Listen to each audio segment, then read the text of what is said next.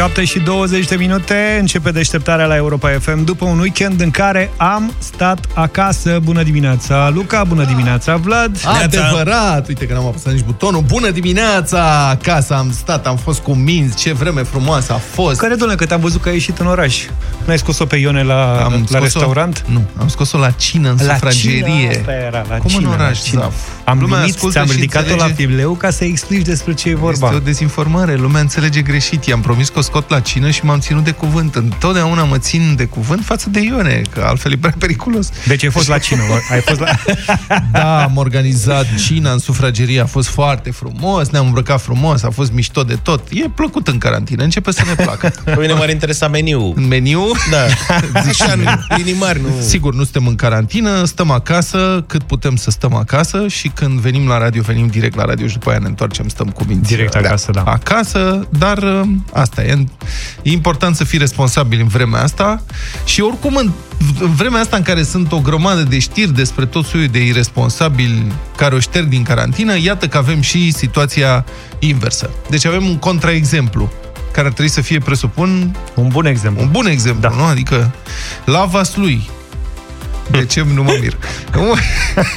la, Hai zi. Cu- Fă-ți curaj și zi. la Vaslui, un bărbat care a refuzat să părăsească un centru de carantină după 14 zile a fost evacuat cu ajutorul forțelor de ordine. Mamă, ce tare! Deci te-au trimis cu forța acasă? Da. Îți dai seama că își făcuse acolo vreun campionat de table, de whist, de cine știe ce avea Eu cred că prieteni problema noi. era acasă și l-aștepta vreun virus cu făcălețul. Sau Potrivit DSP, bărbatul care inițial acceptase cu reticență plasarea în carantină instituționalizată la reîntoarcerea în țară, A, am înțeles. a amenințat autoritățile că le va face plângere penală pentru că acum îl trimit acasă. Deci... Și uh, asta a fost. Persoana nu prezenta simptomele specifice infectării cu nou coronavirus, a declarat, uh, mă rog, directorul de la DSP Vaslui, motiv pentru care s-a decis că poate părăsi spațiul de carantină. Și și s-a comunicat și a refuzat. Am solicitat intervenția forțelor de ordine pentru evacuarea sa. Îți imaginezi, mă, că am mascații să-l dea pe la afară din carantină. În final, după unele discuții, zice, mă înțelege, au venit scutierii ninjalăi și s-au purtat discuții, persoana a fost de acord să meargă la domiciliu. Băi, du-te, băi, acasă.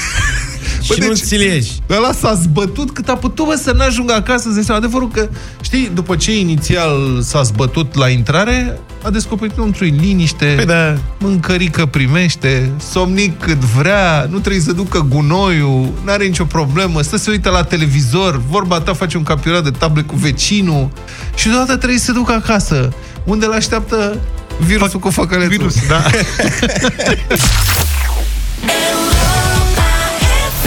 Exact sunetul de atunci care prinde din ce în ce mai bine și mai mult. Exact la asta mă gândeam. Zic, bă, da, piesa asta pe bune eu nu știu din anii 80 deloc. Ce Păi piesă nu e știi asta? că e piesă nouă lansată de Dua Lipa cu vreo lună, o lună. Mulțumesc că m-ai lămurit. și ceva. Cam Bravo. așa.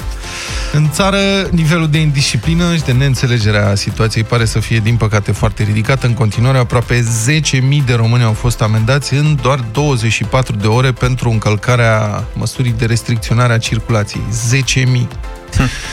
Amenziile aplicate în ultimele 24 de ore sunt de aproximativ 15 milioane de lei. Deci 3 milioane de euro, practic, la cursul adevărat. sunt ceva bani. 3 ori 5, 15. De la intrarea în vigoare a restricțiilor, peste 34.000 de români au fost sancționați pentru că au ieșit din case fără vreun motiv urgent. Este informația oficială a grupului de comunicare strategică. Valoarea amenzilor ajunge la 46 de milioane de lei. Deci se apropie de 10 milioane de euro. Încet, încet, pentru că probabil că o să și crească. Uite cum se echilibrează bugetul. Dacă nu știați. Alte aproape, nu, peste 5.000 de amenzi au fost aplicate românilor care nu au respectat măsurile de izolare sau carantină și au fost întocmite peste 220 de dosare penale pentru zădărnicirea combaterii bolilor, 4 dosare penale pentru fals în declarații.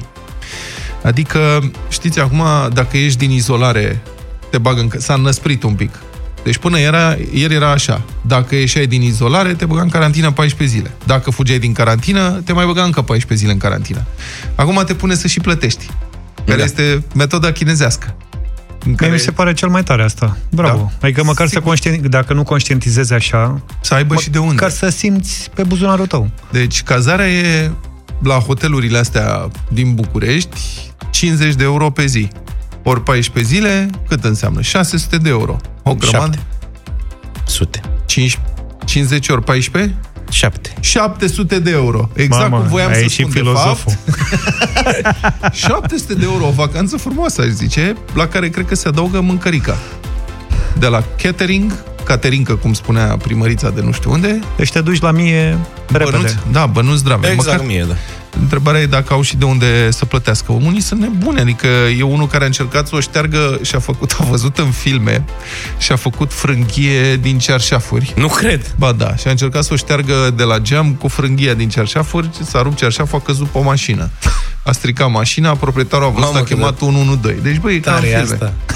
Altul a plecat, a era ceva, deci știrea aia nu, e, trebuie să, nu-mi dau seama dacă se poate întâmpla, adică e ca din filme, e unul care a plecat, era supărat sau să-și bată soacra.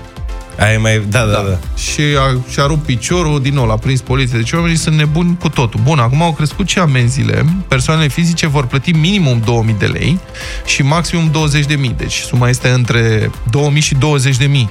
Că până acum era 100, de la 100 la 5000. Da. Iar pentru persoanele juridice, uh, treaba începe, cred că, de la 1000 de lei. Nu? Persoane juridice care nu respectă ordonanțele, amenziile de la 1000 la 10.000 de lei cu un maxim de 70.000. Bun. Acum, poate că ar trebui schimbată și legea, mă rog, printr-o ordonanță. Legea spune acum că poți plăti jumătate din minim în 15 zile. Este o ordonanță modificată de modificarea legii, a dat-o domnul Teodorovici, căruia îi plăceau răplatnicii. Normal. Și atunci s-a gândit la asta. Și în felul ăsta, dacă aveai de plătit o amendă de 70.000 de lei, scria presa, mamă, firma cu tare a fost amendată cu 70.000 de lei și, de fapt, plăteau jumătate din minim, adică 500 de lei, sau cât era minimul. Pe vremea domnului Todorovici, știi că era și greu să plătești foarte repede, că după ce greșeai te duceai în club, Da, așa te, este. Stai că să știi. Așa este. Bun, da, mă rog, e un semn bun că au mai crescut uh, amenziile și cred că ar trebui însoțite sau vor trebui însoțite foarte curând și de uh, pedepse cu închisoarea, pentru că altfel realmente nu cred că se poate. În altă ordine de idei, am vrea opinia voastră, prieteni, în dimineața asta despre un anumit tip de atitudine care apare așa, nu peste tot, dar mai apare din când în când și mi-e teamă că s-ar putea întinde prin sistemul sanitar. Deci, la spitalul din Mioveni, mai mulți medici de aici, de la spitalul din Mioveni, care este de altfel nou-nouț, nu e spital de boli infecțioase, dar ar urma să devină în acest context. Deci mai mulți medici de la spitalul Mioveni și-au dat demisia după, deci, după ce s-a decis ca unitatea să devină suport pentru COVID-19. 0372 069599 e numărul nostru de telefon. Am vrea să știm care e opinia voastră față de acest gest, în contextul în care medicii spun că nu pot fi trimiși la luptă fără sau, mă rog, cu mâinile goale. Iată ce zice managerul, spune așa, nemulțumirea medicilor este legată de faptul că dacă ești la luptă, trebuie să cunoști câte gloanțe ai. Când ești la luptă cu mâinile goale, e greu. Nu poți face un plan. Și el spune că nu au, practic, Nimic. niciun fel de echipamente de protecție sau aproape deloc. Am primit niște combinezoane care nu sunt pentru așa ceva. Măști FFP3 avem 0, deci alea bune. Uh-huh. FFP2 avem 25, combinezoane 60. E, zice, bun, nu, managerul spune, nu sunt de acord cu demisiile, nu le accept. Confirmă faptul că mulți medici de acolo și-au dat demisia când au auzit că trebuie să trateze bolnavi de COVID-19, dar managerul spune, domnule, nici nu avem echipamente și și oamenii trebuie înțeleși.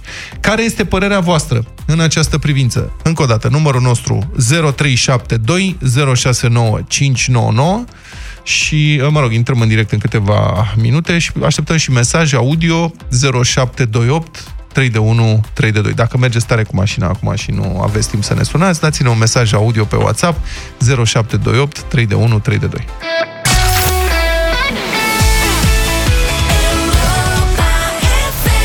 Impossible, James Arthur, Europa FM 7 și 44 de minute. Așadar, știrea de la care pornim discuția cu voi, vă reamintesc, este următoarea. Mai mulți medici de la Spitalul Mioveni și-au dat demisia după ce s-a decis că unitatea să devină spital suport pentru COVID-19.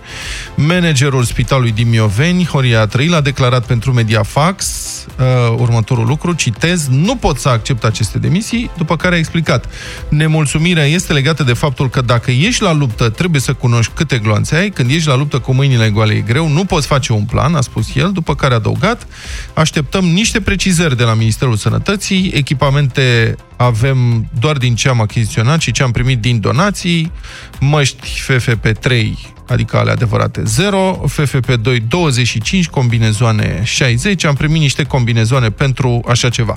Spitalul din Mioveni a fost inaugurat anul trecut și a costat 68 de milioane de euro, fiind construit de la zero. Eu vă dau știrile și vreau să mai, vă mai dau încă două ca să punem în context. Situația de la Spitalul din Mioveni se repetă, din câte știm deja, în multe spitale unde lipsesc echipamentele de protecție. Aș spune că situația asta se întâlnește peste tot în lume sau în mare, în mare parte, adică sunt probleme cu echipamentele de protecție și în Statele Unite, și în Spania, și în Italia, în Germania cred că nu, sunt și în Corea de Sud. Da. Uh, iată ce declară managerul Spitalului Rădăuți, unitate care a devenit unitate suport pentru COVID-19. Citez, am primit 25 de măscuțe de la statul român, 25, nu 25 de mii. Deci managerul spitalului spune, am primit 25 de măscuțe și ca să fie clar, zice 25, nu 25 de mii. De partea cealaltă, iată ce spune un uh, procuror la DICOT Pitești, fost prim procuror de la Pitești, mă rog, și spune așa, pe contul ei personal de Facebook, despre cum s-a ajuns la situația asta și, despre, și comentează reacțiile. Zice, toată lumea s-a complăcut făcând ce făcea și cel de lângă el, ca să-i fie bine. Acum nu le e niciunuia. Oare de ce? Nu zic că nu există doctori excelenți și mulți și dedicați, dar există și alții, iar înainte de a sări cineva cu gura, o faptă de corupție e aproape imposibil de dovedit fără participarea persoanelor oneste din sistem. Deci, încă o dată, asta este postarea unui procuror de la DICOT, Pitești, Antonia Diaconu. Uh, un profesor la Universitatea din Pitești și jurist scrie așa, citez, Uh, magistrații din județul Argeș au protestat în mod repetat atât pe treptele Curții de Apel Pitești, cât și pe treptele Curții de Apel București atunci când au văzut că legile penale sunt ciuntite și nu un interes personal, ci pentru că știau că nu-și mai pot exercita profesia în folosul cetățenilor. Medicii au protestat până acum, au denunțat problemele sistemului sanitar, văd asistente de la Suceava infectate care nu doresc să-și decline identitatea și apar la TV cu vocea distorsionată. Avem curaj, a scris această profesoară de la Universitatea din Pitești și jurist și procurorul Diaconu îi răspunde nu numai că nu s-a protestat, dar nici n-am văzut cadre medicale să se înghesuie să facă denunțuri cu privire la ce se întâmplă în sistemul medical. Poate oamenii nu înțeleg, dar dosarele de corupție sunt greu de dovedit fără participarea oamenilor corecți din interiorul sistemului. Ăsta este contextul în care avem nemulțumiri uh, justificate, spun eu, în mod evident justificate în rândul personalului medical, care nu beneficiază de echipamente de protecție suficiente sau chiar deloc înțelegem în unele situații în privința combaterii uh, epidemiei de COVID-19. Pe de altă parte, demisia la vreme de război este cam ciudată. 0372069599 am primit și foarte multe mesaje audio și avem și telefoane, deci hai să hai să, uite, hai să începem, propun să începem cu mesaje. Păi doctorii nu vor să trateze din cauza că nu iau șpagă. Dacă luau șpagă, îi tratau și de COVID-19. Așa, fără bani, de ce să muncească? Ești nedrept. Doar pe salariu? Mm.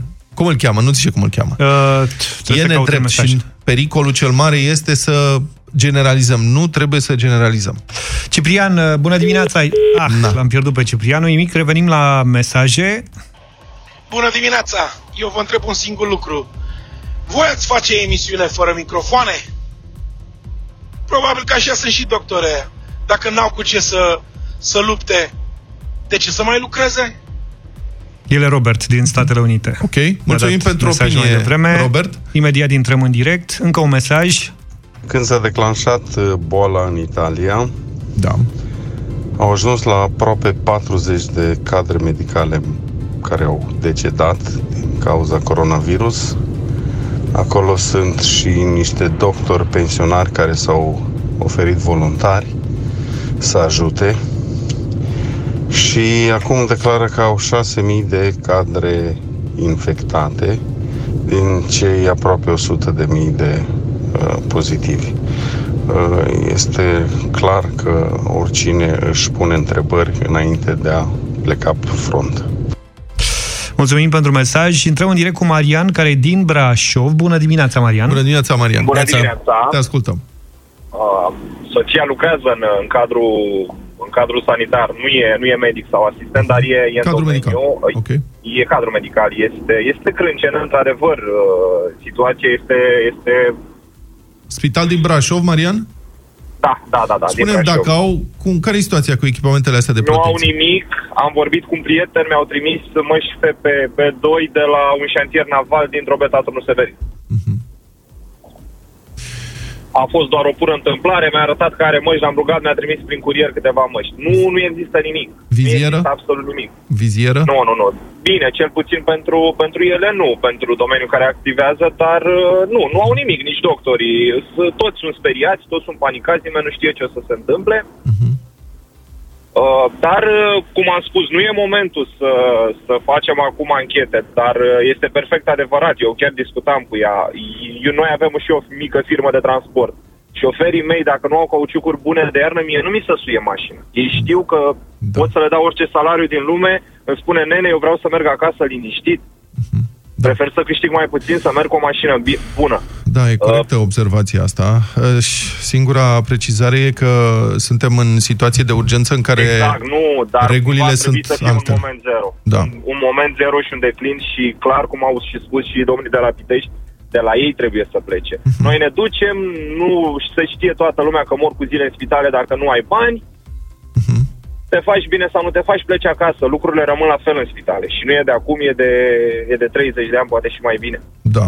Deci cumva de la ei ar trebui să plece. Mulțumesc mult pentru, uh, pentru telefon, pentru mesaj.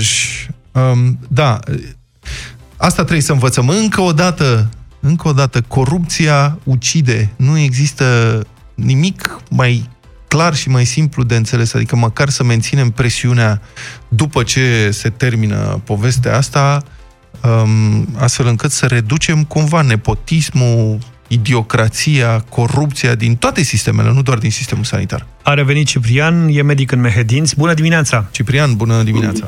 Bună dimineața! Da. Uh, este evident pentru toți cei care lucrăm în sistem sau pentru majoritatea dintre noi că nu există și nu se pot achiziționa în momentul de față 25 de milioane de echipamente de protecție ca să fie suficiente pentru toți medicii, atât cei care sunt în prima linie, cât și cei care sunt în spitale de suport, cât și cei care sunt probabil expuși fără să știe că sunt expuși de, de persoane pozitiv COVID asimptomatice care vin pentru consulturi de rutină. Da. Nu înțeleg atitudinea colegilor mei de a boicota actul medical.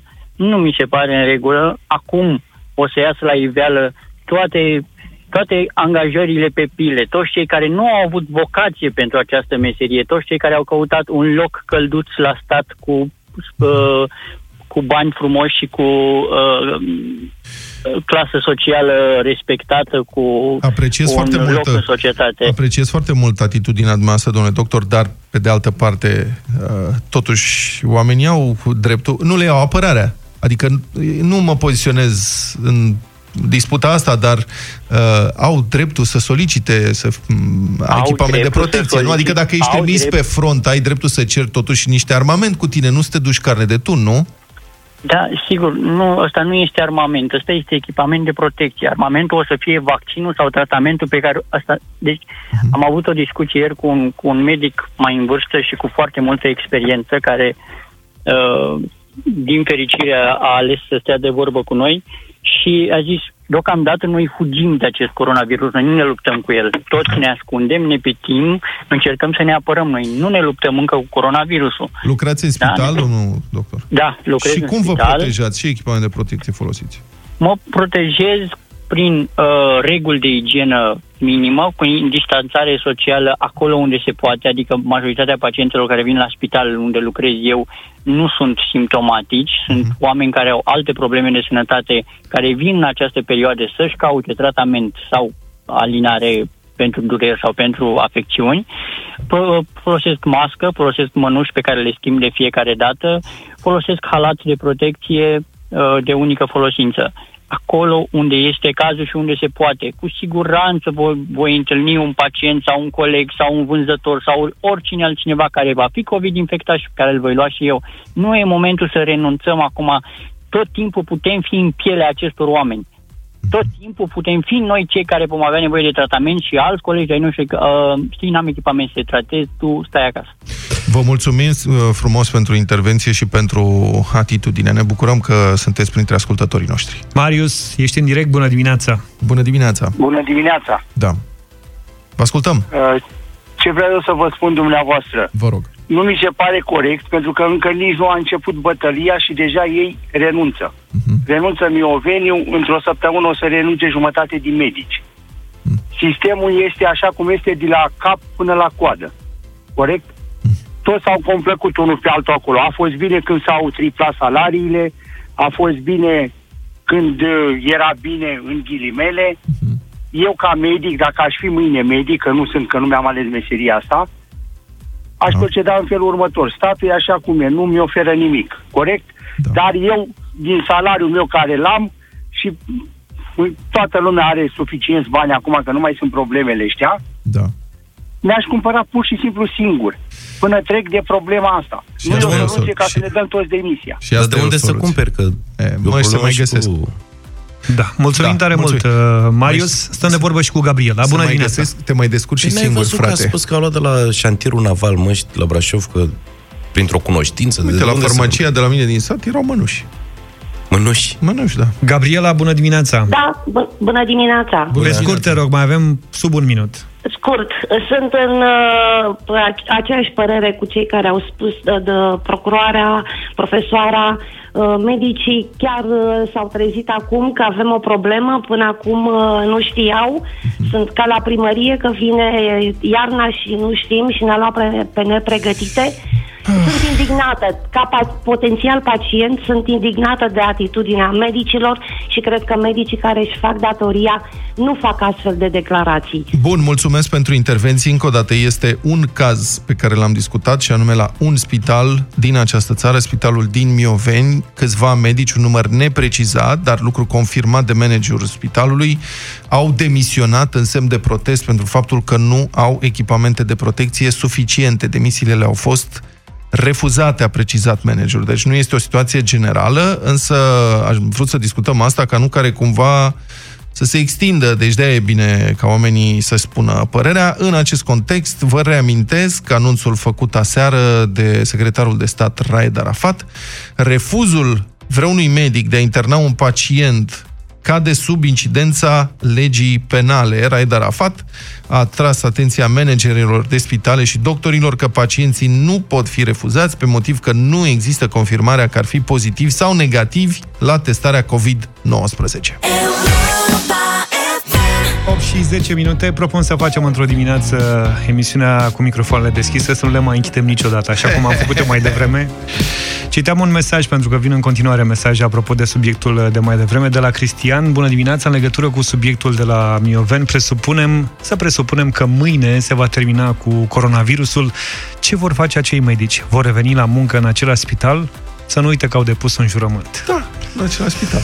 Are, Pro, cel mai probabil așa vor face. Da, să, să nu judecăm prea aspru, adică oamenii aceștia mă rog, depindem de ei în perioada asta foarte mult și, în general, sănătatea noastră depinde. Nu scuz demisia asta, nu mi se pare acceptabil, dar trebuie să înțelegem contextul, adică oamenii sunt realmente speriați, nu au echipamente uh, și toți se duc acasă, au soți, soții, copii, adică poate că unii n-au unde să izoleze într-o cameră. Nu e rușine să fie frică, e da. reacția omului Clar în situații de genul ăsta. Și trebuie înțeles de ce anume le este frică și trebuie explicat, mă rog, ce, cum trebuie procedat în situația asta. Adică, vedeți, măcar aici putem să avem uh, un dialog. În alte chestiuni nu avem decât reacție în privința, de exemplu, a cheltuielilor achizițiilor uh, publice care se fac în această perioadă și măcar decât s-ar face pentru echipamente de protecție. Da, sunt achiziții de urgență, nu? Băi, asta este un val întreg de achiziții pe care le fac primările pentru tot soiul de lucruri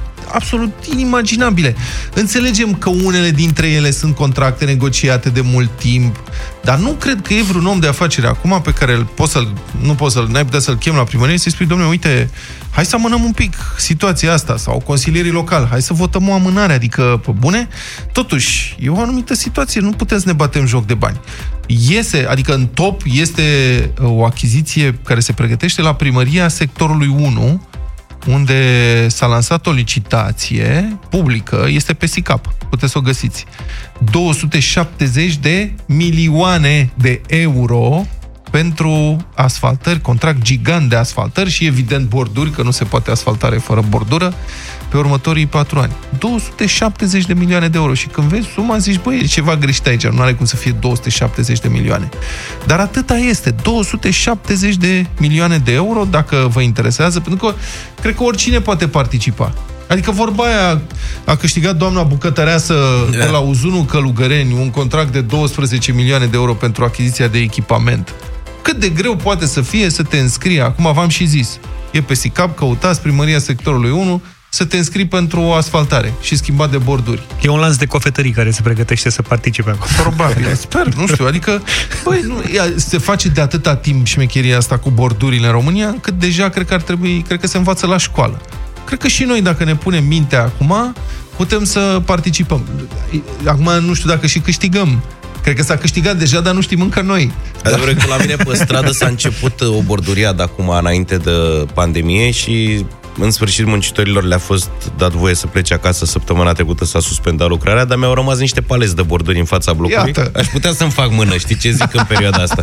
Mai ies, mai pun una, mai pun două și pe urmă participăm la licitație. Cred că Pe am mine mă participat- aveți mână de lucru. Am participat cu toții și știm exact cum se pun borduri, că vorba aia în ultimii 15 ani am tot văzut cum Am se tot face văzut. stând în trafic în București, Exact. blocați fix de oamenii ăștia. În licitație nici nu există condiții specifice de realizare a lucrărilor sau măsuri de control ulterior acestora. Deci, practic, nici nu e nevoie să asfaltezi sau...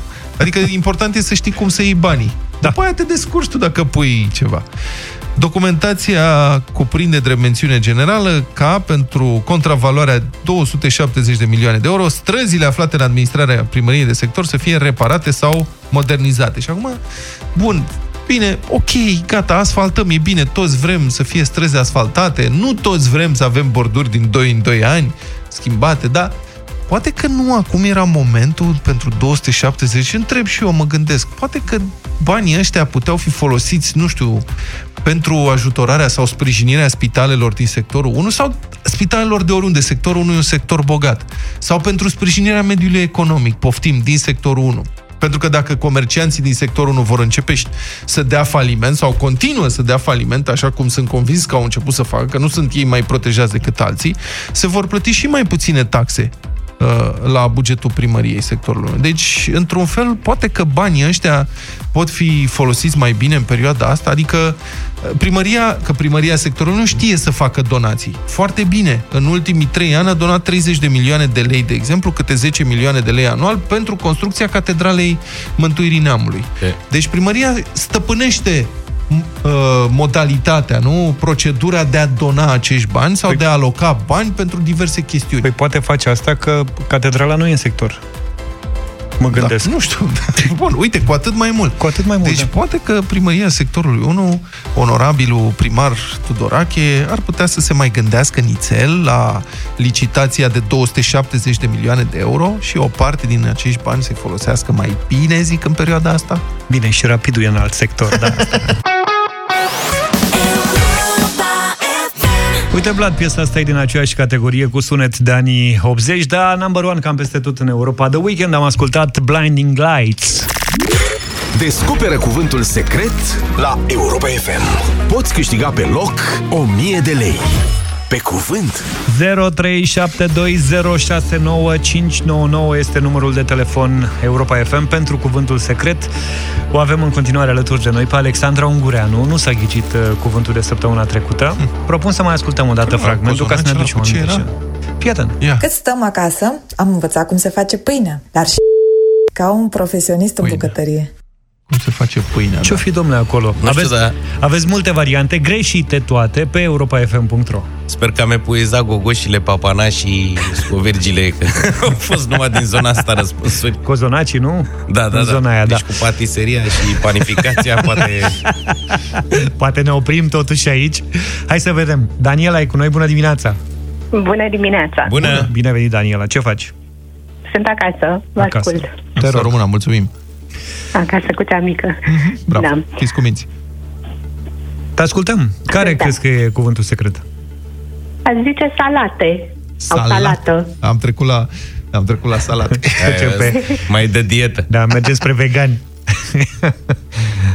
Dar nu e, nu e, Daniela, îți mulțumim tare mult. Pupă pe cea mică și rămâi uh, cu noi, cu Europa FM. Deci, practic, s-a depășit faza de patiserie S-a și trecut- acum s-a trecem schimbat radical. la, Acum- alt, la alte genuri. Da.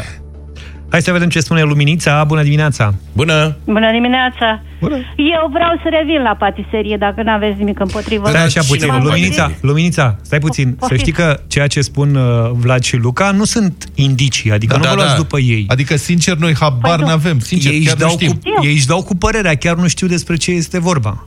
Și au făcut puțin Ceea mișto ce așa fac de și situație. eu. Hai să Eu vedem. îmi dau Hai, cu Luminița, ia părere. zine. Eu m-am gândit la brioșe. Brioșe. Brioșe. Niom, niom. Brioșe nu cred că au mai fost. Da. Nu au fost. Papanași au fost. Aș mânca niște brioșe, nu te mint. Eu aștept să trece la fripturi, totuși. Nu e, nu e, nu e, nu e, nu e. Ne-a sunat Georgiana, bună dimineața! Bună dimineața! Bună! Bine venit, Da. Georgiana. Tu ce faci? Găsit.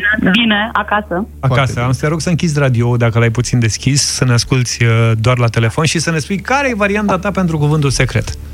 Cupcake. Ha? Cupcake. Cupcakes. Ce Cupcake. sunt astea? Astea sunt brioșe. Tot brioșe. Serios? Da. Engleză. Un mini așa. Da. A, deci acum băgăm și în alte limbi? Da, de ce nu? Cupcakes. Nu e cuvânt. Adevărul că poate să... Dacă zice ceva în japoneză. Na. Tonkatsu. Mă, cum ar fi să nimeresc, de fapt? Ți-aș da premiu, premiu de 1000 de lei. Serios? Da, dar Georgiana nu l-a ghicit, așa că nu ia premiu. Mulțumim, vă așteptăm și după 10. Sorin Niculescu ar putea să vă dea banii ăștia la cuvântul secret.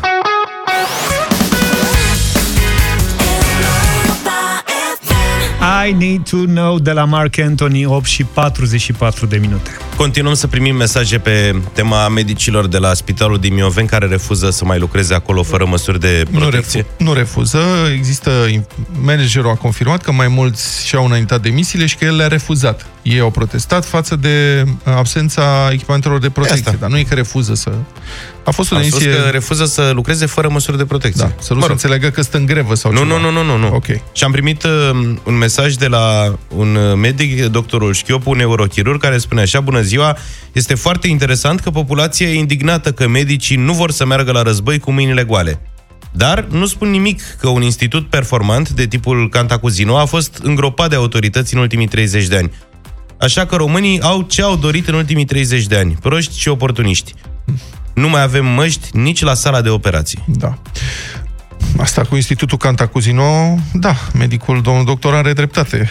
Acolo a fost o bătaie de joc cumplită, într-adevăr, și ăla era un institut care putea fi totuși uh, susținut. Acum, proști oportuniști, mai vedem noi, dar măcar să nu uităm de situația asta și să discutăm despre ce se poate face ca să nu mai repetăm astfel de lucruri. Bun, să vedem ce se întâmplă în alte țări care par să fie înaintea României pe curba asta a pandemiei. Spania, Italia sunt foarte rău lovite, Statele Unite sunt foarte, foarte rău lovite. Trebuie să învățăm din experiența lor cum se trăiește într-o țară aflată sub, uh, sub asaltul pandemiei, cum este Spania, de exemplu, unde sunt deja se apropie de cifra de 7.000 de morți, 6.613 erau ieri. L-am sunat pe Cristian Radu, jurnalist uh, român la Madrid. Bună dimineața, Cristian! Bună dimineața! Cristian, explică-ne, te rog, noi vedem știrile, dar am vrea să știm de la un jurnalist român care lucrează la Madrid, care este situația? Cum percepi tu ce se întâmplă în momentul ăsta în capitala Spaniei? Dacă ar fi să ne uităm pe cifre, situația aici nu arată deloc bine. Sunt peste 80.000 de persoane infectate, Așa cum spuneai tu, sunt uh, aproape 7.000 de persoane decedate și din fericire sunt aproape 15.000 de persoane care au fost infectate și s-au recuperat. Dar dincolo de aceste cifre care arată așa cum arată, vreau să vin și cu o informație pozitivă, cu o știre pozitivă și anume că starea de spirit a locuitorilor din Spania, nu numai a românilor, este una destul de bună, ținând cont de situația prin care, prin care trecem. Uh-huh. Cristian, dar spune-ne, care e experiența ta personală? Cum sunt respectate aceste măsuri? Cum reacționează oamenii? Străzile sunt uh, goale, sunt în continuare oameni care încalcă uh, regulile. Care e atmosfera? Descriem din punctul tău de vedere. Uh, toată lumea respectă foarte mult uh, recomandările Dar s-a schimbat ceva. Spune, în casă. Cristian, s-a schimbat ceva din punctul ăsta de vedere? Adică uh, oamenii au înțeles pe parcurs sau au fost disciplinați dintr-un început? În general, uh, cultura spaniolă este de a asculta recomandările, mai ales într-un uh, moment atât de important, deși spaniolii sunt foarte dornici de a ieși pe stradă, de a petrece timp uh, în restaurante și terase, însă situația este una destul de alarmantă și cifrele vorbesc de la sine. Însă, încă de la început, din 14 martie, când s-a dat starea de alarmă, oamenii au început să stea în casă foarte mult și dacă e să vorbim despre experiența personală, mi-aduc aminte că pe 10-11 martie eram la birou și pur și simplu vedeam cum uh, eu am uh, sediul biroului într-o clădire de birou și vedeam cum toată lumea își ia calculatorul, își ia gentuța cu tot felul de documente pentru a pleca acasă. Situația, imaginea era una foarte impactantă, una neașteptată și o situație pe care n-am trăit-o până, până în momentul acela.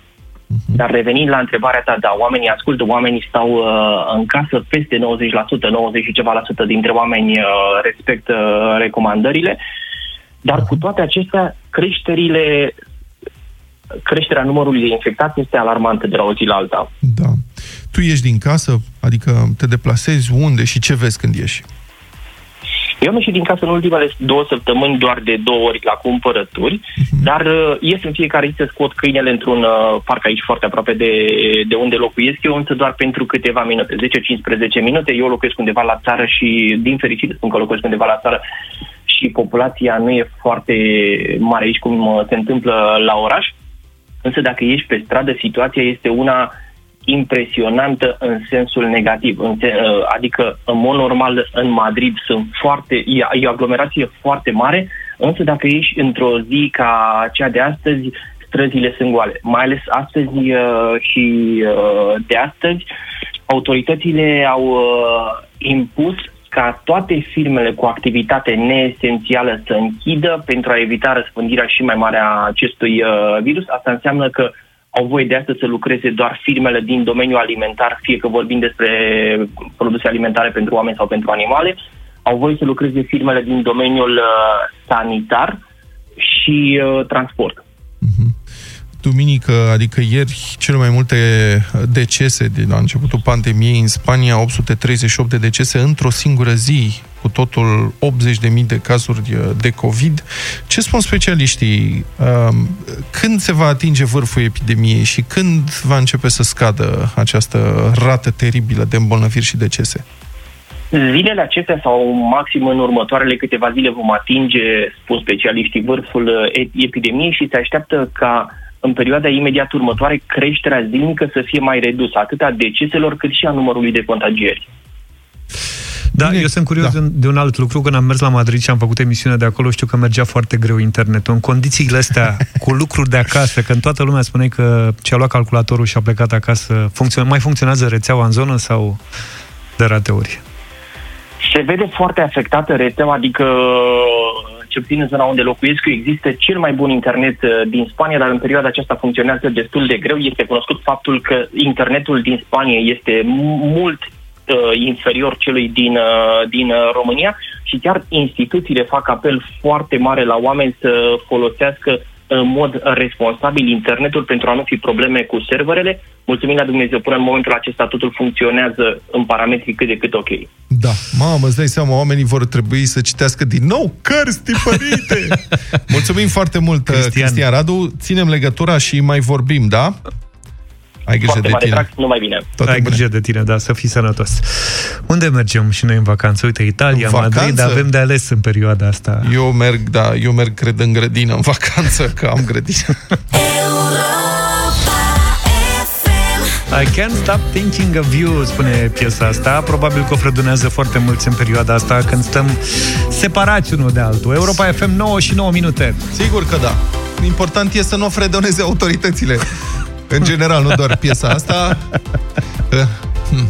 În comuna Broșteni din Vrancea, primarul Așa. a făcut o chestie bună pentru comunitate. A împărțit eh, declarațiile pe proprie răspundere în alb, le-a împărțit în magazine ca să aibă oamenii să le ia și ca atare alea se vând acum cu leu bucata. A, nu cred. Ba, da. Ce tare. Înțelegeți? Și primarul face apel, apel public, domnule, nu mai vindeți astea pe bune, deci asta e... Eu mă întreb dacă s-a oprit bursa, adică dacă totul a încremenit vânzarea, tranzacțiile astea, dacă au încremenit la ora 21 când se cântă imnul din mașină de poliție. Asta e întrebarea mea.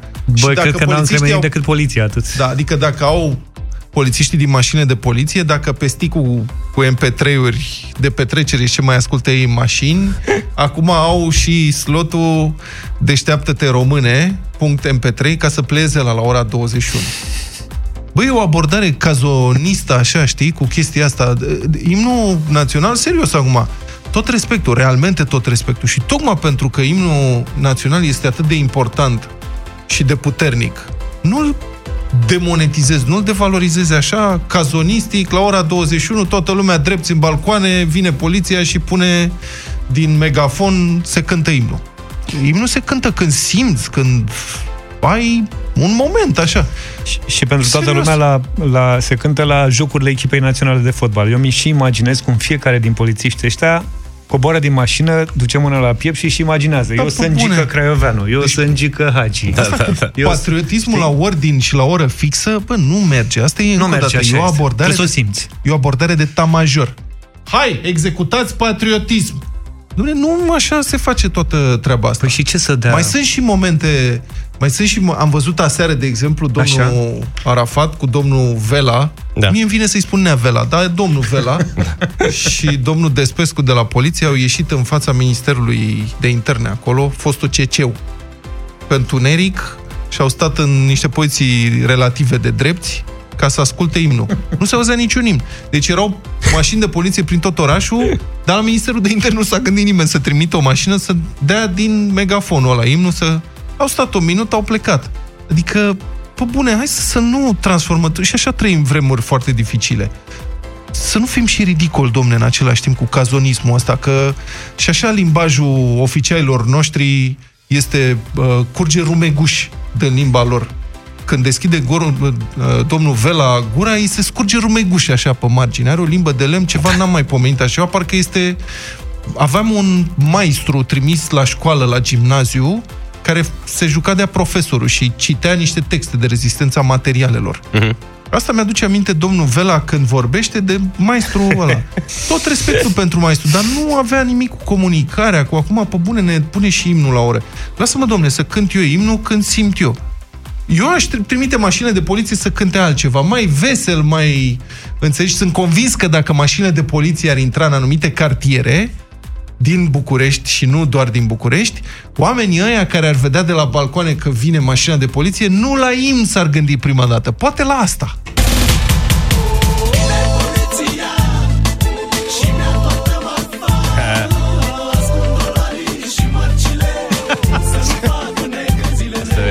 e o reinterpretare civilizată. Reggaeton. Serios? Adică...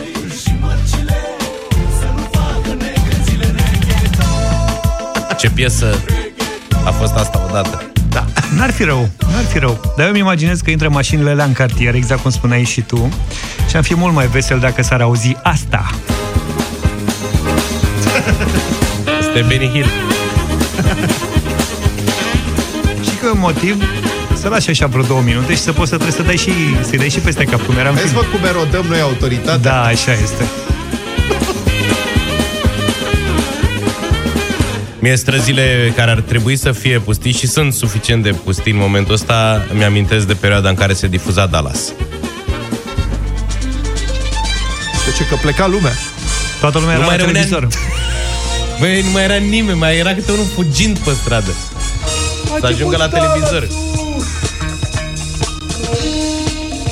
Dacă ar da asta poliția, lumea de reflex ar tira-o la televizor. Știi când se mai întâmplă asta? S-a, întâmpl- s-a mai întâmplat cu Sandy Bell, Da, pentru cei mici, da, era doar pentru copii. și Arabella. Da. Dar da, asta era pentru toată populația.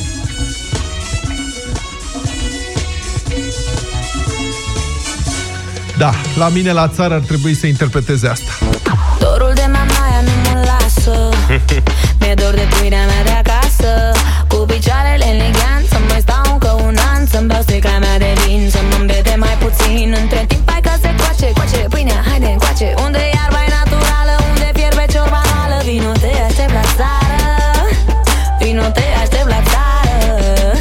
Azi o pun pe Ione să facă ciorbă, vă zic. Lasă-mi trăierii să-mi cânte Să-mi Scoatem un pui din congelator, facem o ciorbă de pui. Cream că Păi, spui, mâine, tu stă, tată, Stai că- puțin, tu stând la țară, cream că spui, tai un pui. nu, n-avem. Ai, Facem o scurtă paranteză, uh, nu grăbiți decongelarea Așa e, așa e. alimentelor, da? Deci Corect. dacă vrem să facem ciorbă, scoatem puiul azi și o facem mâine. Corect? Și se decongelează liniștit în frigider. Exact, nu punem în apă caldă, nu Niciodată. facem tot felul de astea, că Că stricăm voi dați mâncarea. iară mâncare și eu sunt mașina de poliție și trebuie să pun piesa următoare, de exemplu asta.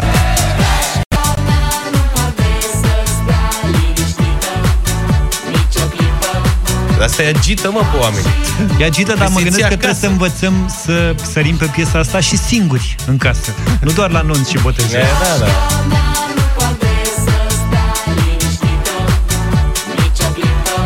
Că veni vorba de nunți și botezuri, zic eu că asta e mai bună. Tortul, băi! Fugiți acasă toată lumea, că vine tortul! Știi cum stătea lumea și fuma pe la nunți și botezuri pe afară și când începea asta, toată lumea arunca, stingea țigările, hai mă că vine tortul. Astea sunt piese de stat acasă. Cu piesa asta, cred că unii fug. Păi fug, da, asta. Ai și piese de, piese de sarmale, ai? Ai și de sarmale, că mai era Băi, un am, stil sarmale. da, da, acolo sunt mai multe variante, nu avem noi timp.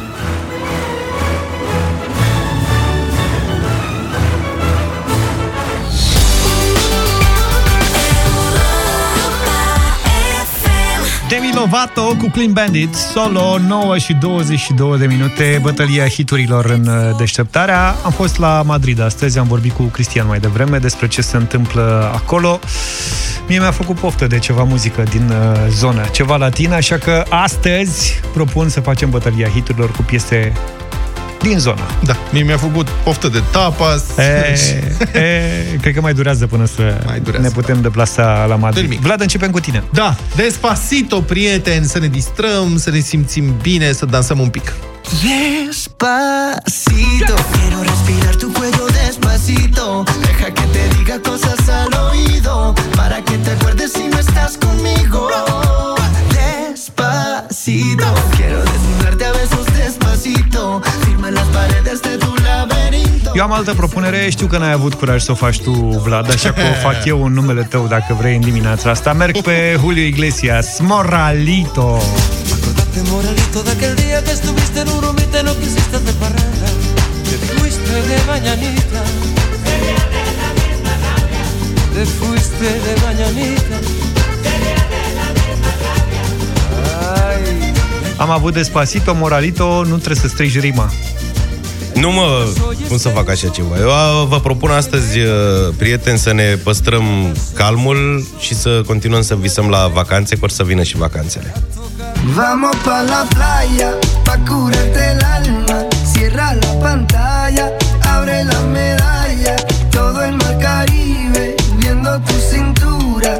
Tú le coqueteas, tú eres un cabulla y me gusta. Lento y contento. Cam așa trece timpul când stai acasă, da. izolat. 0372069599 Știți numărul nostru de telefon 3 voturi și difuzăm Despacito Mulțumesc Hai să vedem cu cine începem în uh, această dimineață. Cornel, bună dimineața! Salut! Salut! Bună, bună dimineața și vouă și multă sănătate vă doresc vouă și familiilor. Mulțumim ziua! la fel, Mulțumim la spune. fel. Și vă spun sincer, vo- votez cu Iglesias. Nu cred așa Mulțumim ceva. tare mult pentru Vai de vot. capul Am meu. fi preferat să nu fiți sincer. Nicu, bună dimineața! Salut, Salut, Nicu. Nicule! Bună dimineața, băieți! Cu Luca! Cu Luca! Mulțumesc, Nic. E totuși o îmbunătățire. Mihai, bună Hai cu dimineața! Despacito, Mihai! Bună dimineața, domnilor, din Bacău, cu mare plăcere vă ascult, pe 104,2. Mulțumim. Uh, o să votez cu George pentru că Moralito a fost uh, melodia pionier pentru ceea ce a urmat Despacito și altele. O zi bună! Da, lăsați. Ai văzut? Mulțumim. Mulțumim. Melodia pionier. Eu- Deci dacă câștigă Iglesias... Ia, fii atent ce telefon e, ai grijă. Păi stai, uite, hai că ne ajută Adi, uite. Mergem cu Maria, bună dimineața! Bună, Maria. Bună, Marie! Bună dimineața! Te rog. Uh, cu Iglesias. Cu Am Iglesias. plecat, mulțumesc! Am plecat să colindăm. De ce votezi cu Iglesias? Uh, pentru că este uh, visul uh, adolescentei mele. A, Eu am am înțeles. 70 de ani. Mulți înainte, Maria. Mulți înainte, mulțumim. Vlad, de ce ai plecat? Stai, hai, stai un pic. Doar pentru că a câștigat Julio Iglesias. Hai să ascultăm piesa.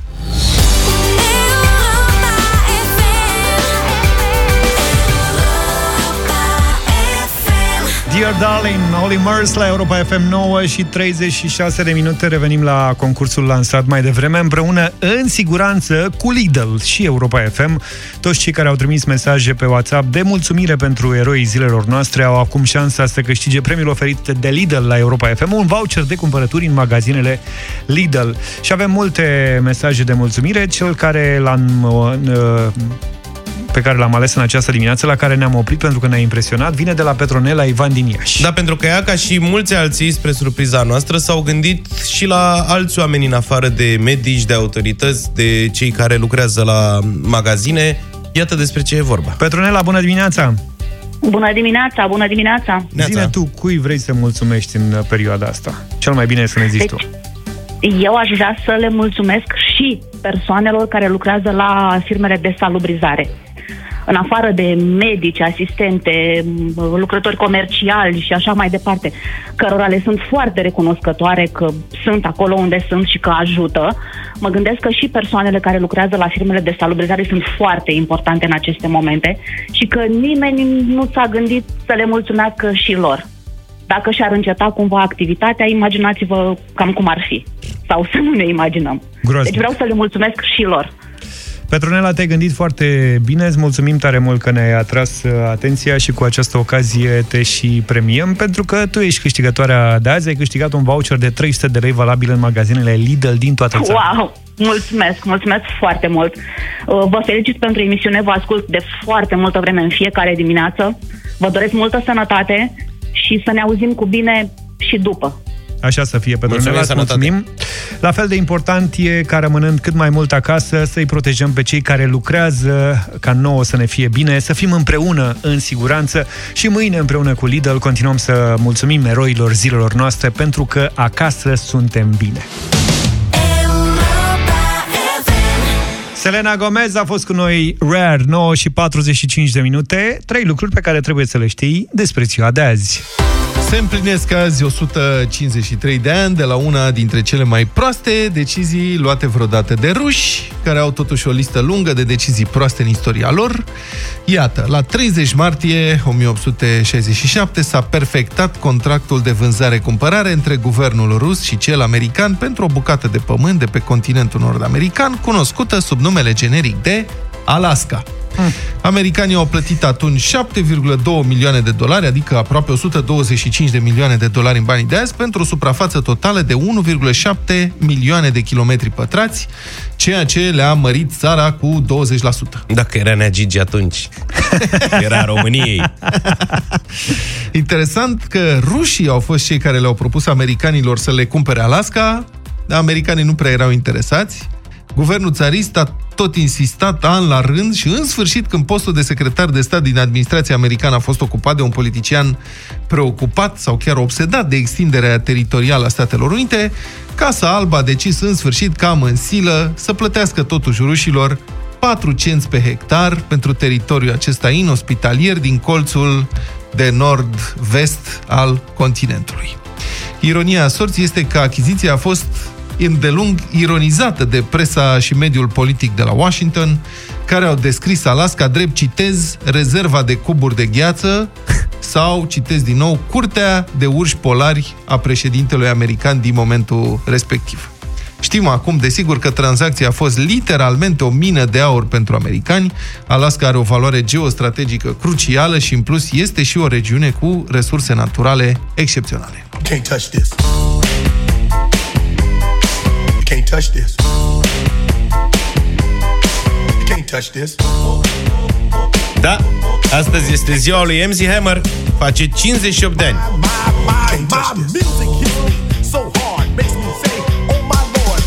Pe numele său real, Stanley Kirk Burrell, el este autorul hitului You Can Touch This, dar și al pașilor de dans care au însoțit melodia și au fost o provocare pentru o întreagă generație, fiind nelipsit și astăzi la multe team building-uri co- corporatiste.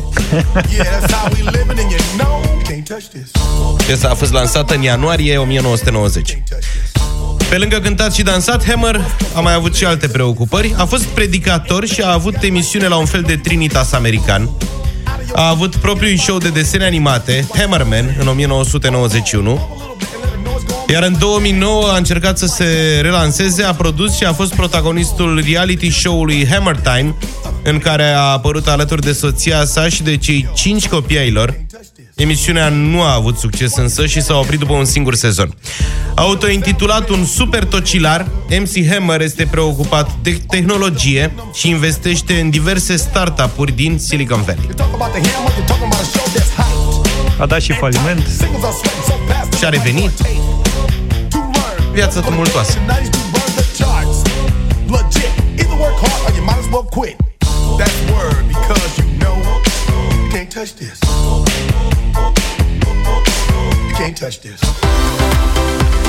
30 martie 1968 s-a născut Celine Dion, cel mai tânăr dintre copiii din cei 14 copii pe care avea familia Dion. Muzica a făcut mereu parte din familia artistei, numele Celine fiind inspirat de o piesă a unui artist francez. Céline, les années ont passé. Pourquoi n'as-tu jamais pensé à te marier Cum? Place. Stai puțin, așa se cânta în perioada aia, erau anii 60. Așa. Non, non, non, ne rougis pas, non, ne rougis pas. Tu as, tu as. Prima apariție, ca și cântăreață, a avut loc la vârsta de 5 ani, la nunta fratelui său, Michael, iar la prima piesă a colaborat cu mama sa și cu fratele Jacques. Viața ei s-a schimbat după ce un demo a ajuns la managerul René Angelil, cel care avea să-i devină peste câțiva ani soț. Acesta și-a amanetat casa ca să-i poată lansa artistei primul album. Bine, și-a amanetat casa și a și divorțat ca să-i poată, mă rog. Succesul internațional a venit la începutul anilor 90, după lansarea albumului The Color of My Love. Hitul care a schimbat cariera a fost coverul după Jennifer Rush, The Power of Love. Cause I'm your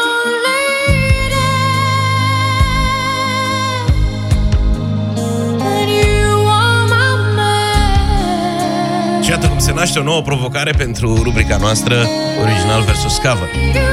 De ce nu? De ce da? I'll do all that I can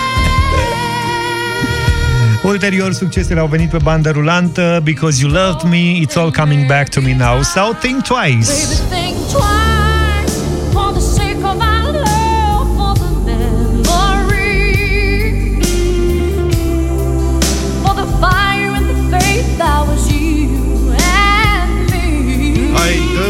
Bă, dar e nedrept, eu am dat o singură piesă de la MC Hammer Tu astea ai dat toată discografia Păi cine nu te-a lăsat? Hai, eu aștept Păi n-are. cu Titanicul, vă rog, să scăpăm. You're always high Bine, mai spun doar că în perioada 2003-2007 Celine Dion a avut concerte exclusiv la Las Vegas, generând cel mai de succes concert rezident din toate timpurile, bani mulți acolo. N-a fost fraiere Iar în 2008-2009, turneul Taking Chances World Tour a fost unul dintre cele mai bine vândute din întreaga lume.